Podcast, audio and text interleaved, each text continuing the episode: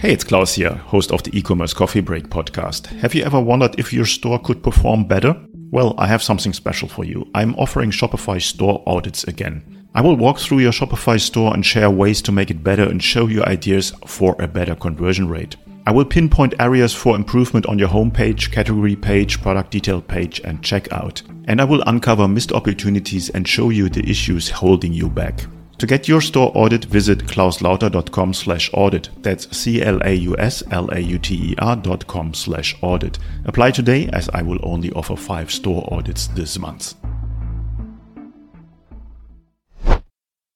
Welcome to episode 142 of the e-commerce coffee break podcast. In this episode, we talk about why Facebook ads performance has fallen and what you can do about it. So let's get started. But first, a shout out to our sponsor, Bundle Builder. Join thousands of Shopify entrepreneurs that use Bundle Builder to create custom product bundles that turn browsers into buyers and dramatically increases average order values. Install Bundle Builder today and get a free 30 day trial plus an onboarding call to help get you set up for success. Simply visit www.bundlebuilder.app or click the link in the show notes.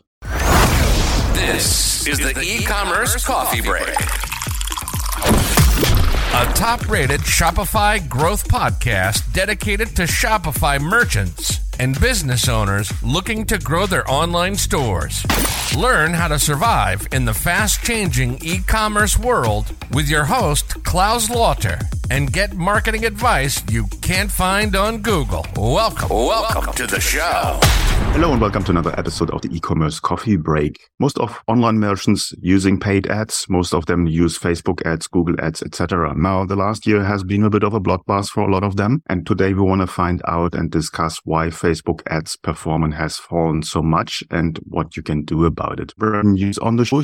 He is the CEO of Optily. Brendan has worked in e-commerce marketing for decades and on both the ad selling and the ad buying side of the business. Throughout the years, he has seen the issue of walled gardens and siloization of data from platforms such as Facebook and Google become a problem again and again. Since 2019, Brendan has led the team of Optily where he is focused on solving this problem for Shopify merchants. Optily's self-service app enables merchants to optimize their cross-channel ad spend instantly across campaigns to grow sales. So we will dive into this a little bit later. First of all, hey, Brendan, welcome to the show. Hey, Klaus. Thanks for having me on your podcast. Welcome. Brendan, give me a bit of an update. What happened last year or the iOS 14.5 for the ones who do not really understand what kind of impact that had coming afterwards? Back in April 2021, Apple implemented some privacy changes, some consent changes in for iOS users, um, primarily obviously on iPhones, and really asking people to opt in for sharing data with certain apps and with all apps. And in particular, this was targeted at Facebook. And Tim Cook at the time kind of made very public statements about how he disliked Facebook's approach to data management and privacy. And we also suspect that Apple has its own long-term game around advertising and kind of generating its own revenue. So there's always a kind of a few sides to this. And what that meant was that a few things happened at the time. So one, Facebook changed some things from, particularly in terms of how it gathered data and how it managed data in order to soften the kind of the negative perception around itself and to soften to be more amenable to some of the privacy concerns that that people had. So we kind of recall that at the time it reduced the number of events that you could track on your website. So there was that was reduced down to eight events. And previously, if there was a limit, it was a very high limit in terms of the number of events and people never ran into issues. So it meant that there was far fewer things you could track from kind of users. And these weren't just for iOS users or Apple users. These were for all users. So they made these changes globally in order to soften the impact. Then they also looked at the attribution windows. And so they stopped storing data for as long or reporting back on data. So previously you were able to kind of have longer attribution windows.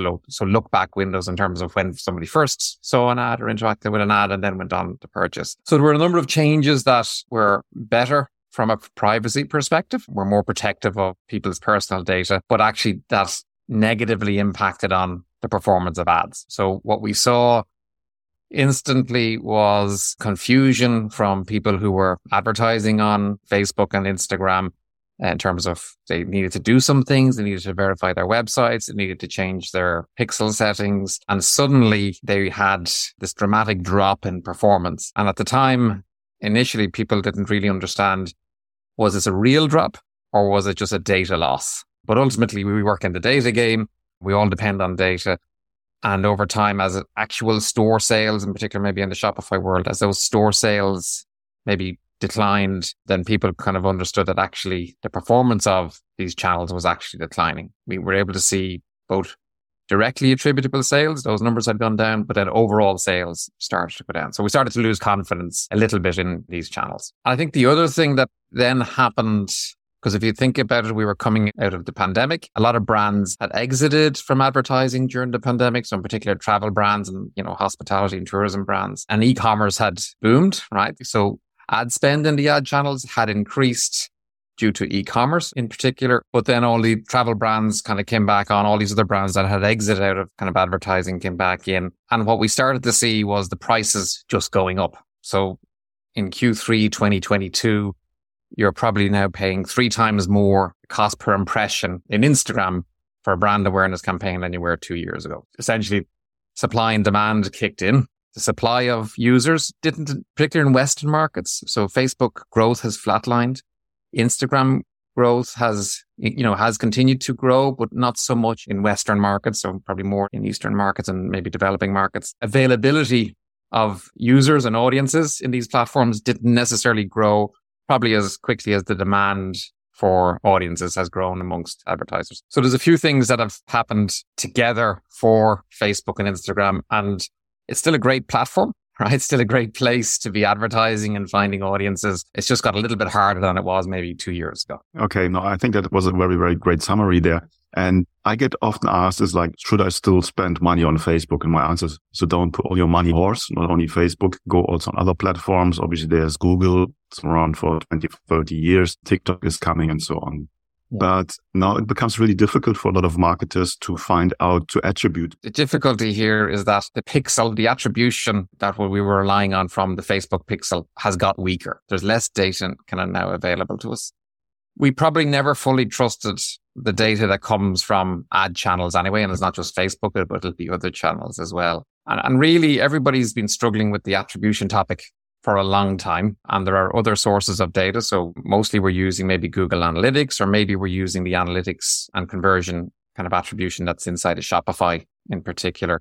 And then there are other great tools that are helping with attribution. Very often they're what we would call pixel based or cookie based. So they are putting their own pixel or cookie onto your website. And the challenge there is that a lot of what happens inside of the platform, so we think of Facebook and Instagram, a lot of the user behaviors that happen are not trackable by third party pixels. So if somebody sees an ad, but doesn't click on it. And then maybe a day later or on a different device comes in and buys that product because maybe they've seen another ad or a remarketing ad or something. Then of course, no third party pixel tool can really kind of spot that. So one of the approaches that certainly we've adopted and we're seeing people adopting is not relying on any one data source. So leveraging the data that is available inside of Facebook and Instagram for what it has and we can pretty much rely on that behaviors inside the platforms is very reliable inside of Meta. If somebody's seeing your ad, somebody's clicking on your ad, somebody's sharing an ad or liking it, etc. All of those data points are very reliable inside of the platform. It's when somebody leaves the platform and then goes to your website or to your app to do some research or to make a purchase. What we see people doing is making sure that the technical integration between, let's call it Meta, for example, your Shopify store, that that's been done correctly. You have verified your store between Facebook and Shopify. You have implemented your pixel and your pixel tracking is in place, but you've also implemented what Facebook calls its conversion API or it's server to server tracking. So bypasses cookie blockers at the pixels. And it means that when somebody makes a purchase on your store, then your server is sending that conversion information back to Facebook. And what Meta does is it combines those pieces of data. So if it has pixel data, it will use it. If it has conversion API data, then it will use that and it will duplicate as well. So it's not double counting somebody who fired a pixel and then also is recorded on the conversion API. And then the other reliable piece of data that we see is the Shopify conversion data.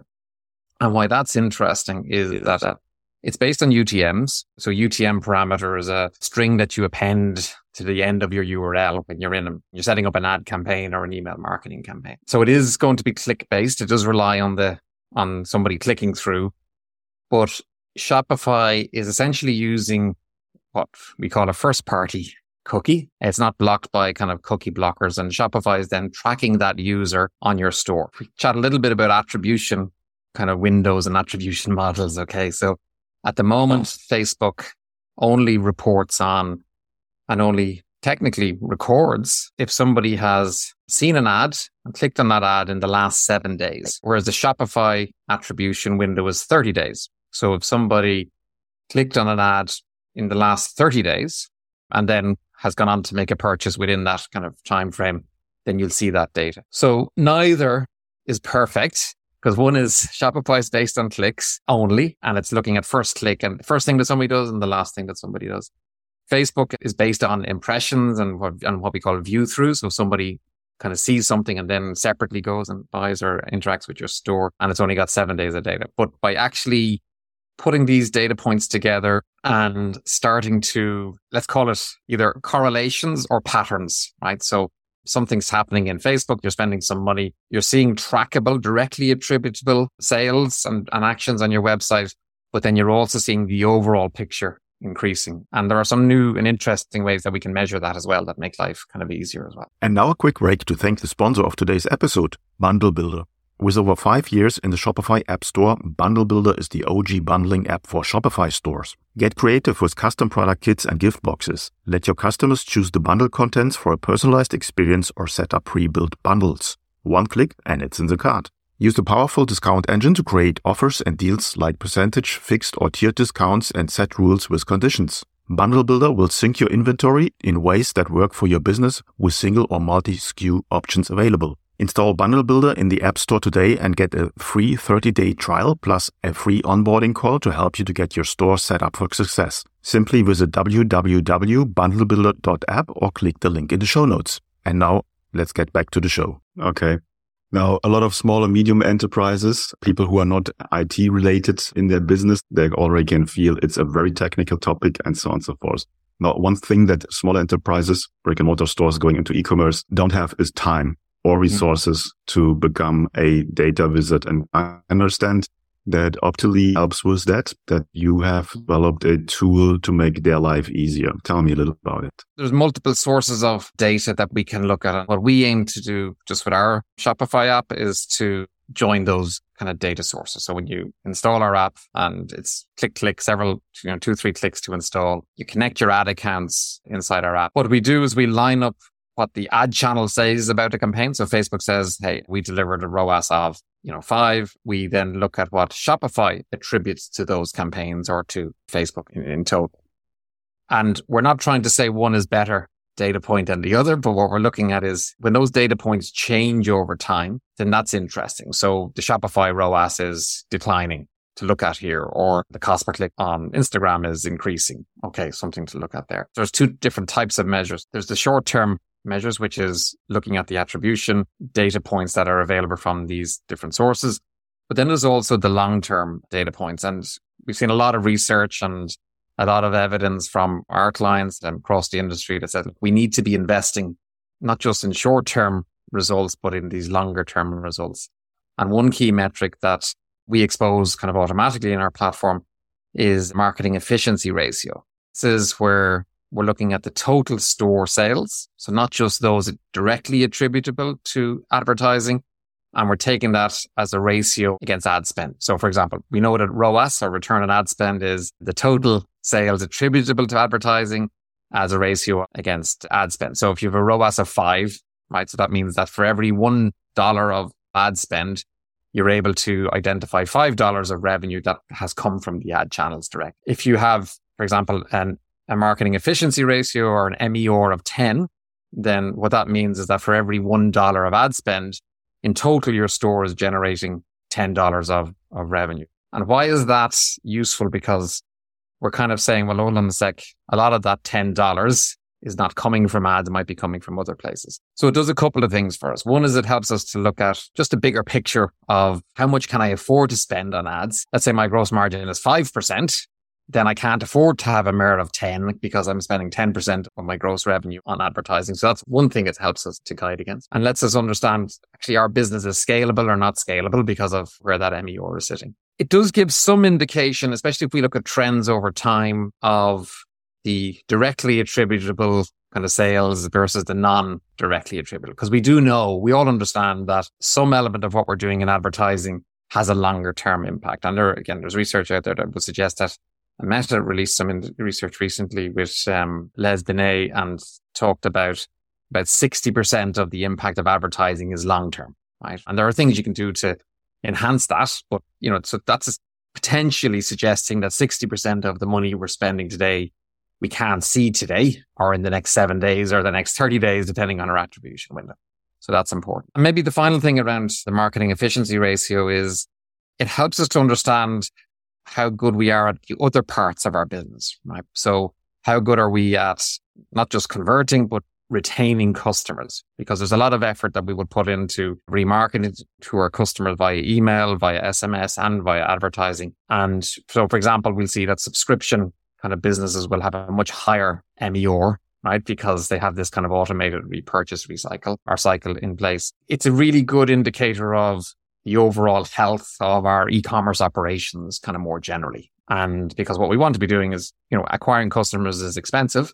So we want to make sure that if we're acquiring them, then we're able to kind of maximize the lifetime value of those customers kind of beyond that initial purchase. I think that's a very, very good point that you made there. First of all, having statistical significance, have data over a long run, I was never a big fan of ROAS because it's just a small picture of a bigger picture and people tend to overspend to scale too fast. And then basically at some point or very quickly it backfires. With the MER, is there anything that also can tell you on how you can shift budgets then to different channels, say between Meta and Google? That's something we focus on. Okay. So our application will look at these numbers and what we allow you to do is to identify your different business objectives. So of course, everybody has primarily a sales objective. If we think of the marketing funnel and the marketing funnel, even though it's been around for, you know, as a concept for 120 years, it's probably even more relevant today because we can actually start to measure things kind of better today. What we find is that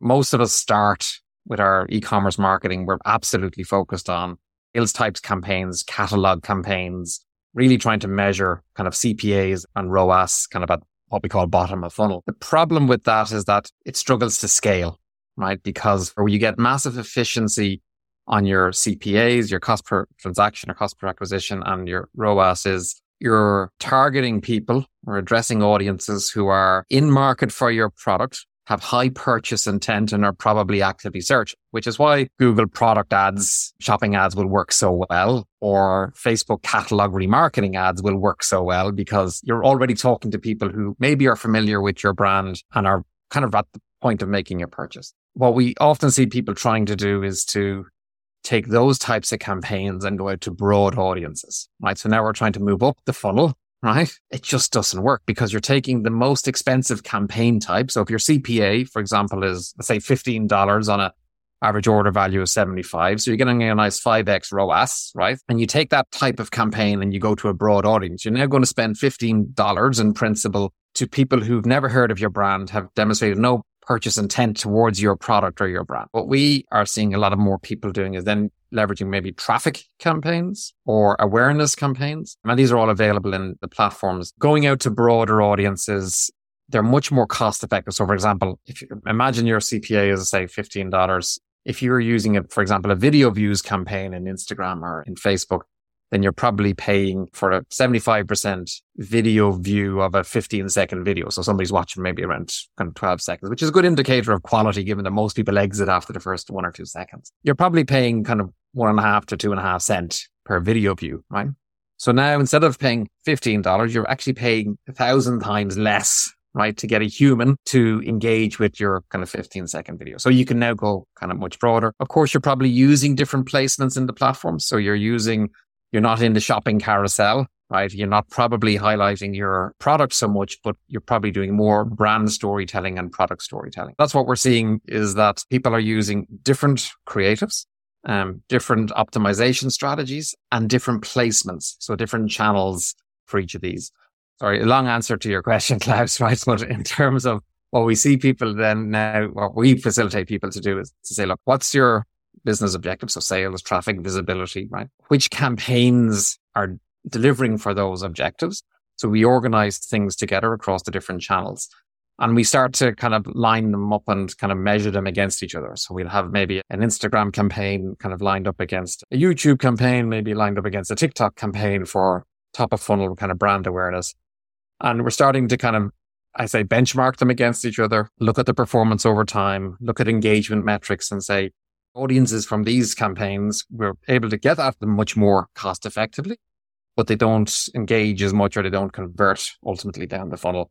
And what we do is we surface opportunities in our application to start adjusting some of the campaign parameters, but also maybe to start optimizing your budget, moving them between kind of different channels and different placements and different, different campaigns. What you get from that, and I, look, I think as the prices are increasing in the ad channels, what we set out to do is to really try and help you achieve those marginal kind of improvements from the campaigns. It's never a good idea to make dramatic changes in particular around budget on campaigns on a day to day basis, but it's really spotting opportunities, a bit like a trading desk, but made simple, right? Because most of us are very busy running our stores and trying to build out audiences, strategies and creative strategies. So the topic of managing spend can be hard, right? We kind of made a very intuitive interface, we hope, so that people can easily identify this campaign is starting to do very well. There is an opportunity to spend more here.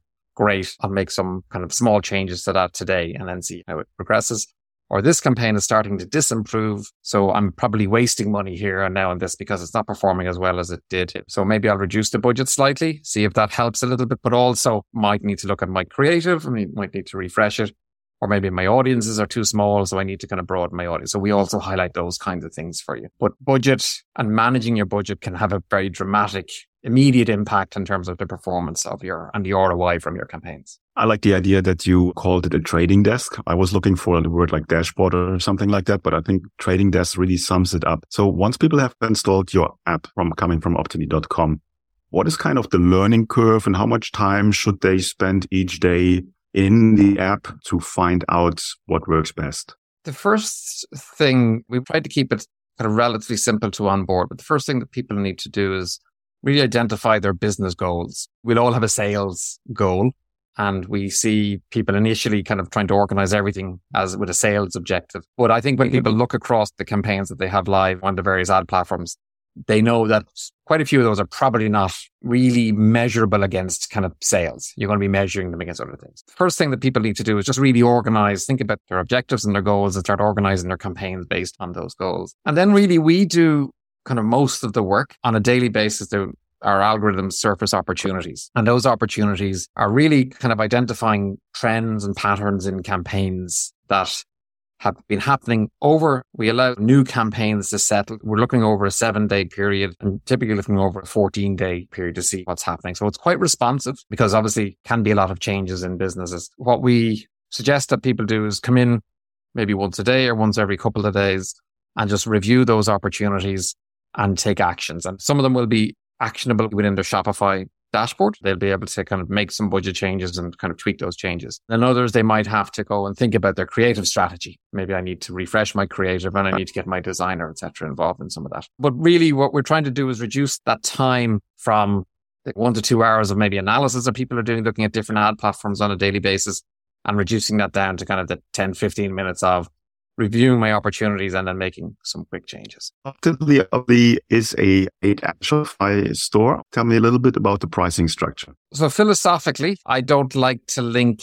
an optimization or an efficiency solution with how much you spend. So we've taken an approach that we charge you essentially based on how many ad platforms you've connected. So our starting price is $49. For example, you connect Meta, which includes obviously Facebook and Instagram. If you add in Google, then it's another kind of $49 a month. So each ad channel kind of is, and that's our introductory price is $49 a month per channel. And then actually after your first three months, then our standard pricing is $99 per channel. So then it's $99 for Meta and 199 if you add two channels and 299 if you add three channels. And again, our goal there is that we're conscious that there'll be different sizes of customers who use our application.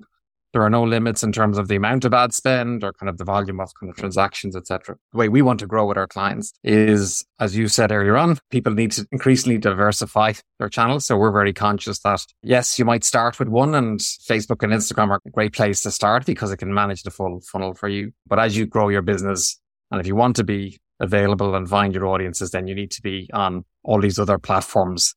And one of the most difficult parts about all of that is trying to manage your spend and your investment across those platforms. I think it's a very affordable pricing scheme that you have there because keeping in mind, if you go to an agency, they might only be focused on one platform. So there might be a meta agency. They will charge you a percentage of what you spend and then you just see getting the numbers and at the end of the day, the quality, what you get out of it, the data might not be as good as with the app. Where can people find out more about Optily? If you go to the Shopify App Store and search for Optily, O P T I L Y, or you go to optily.com, then you can find out about us there as well. Brendan, I think was a ton of very good information there for everyone and also to rethink their ad structure or their ad strategy there.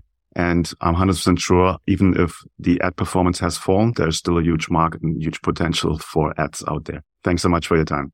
Thanks for having me, Klaus. Thank you. Don't forget to visit the sponsor of today's episode, Bundle Builder. Join thousands of Shopify entrepreneurs that use Bundle Builder to create custom product bundles that turn browsers into buyers and dramatically increases average order values. Install Bundle Builder today and get a free 30-day trial plus an onboarding call to help get you set up for success. Simply visit www.bundlebuilder.app or click the link in the show notes.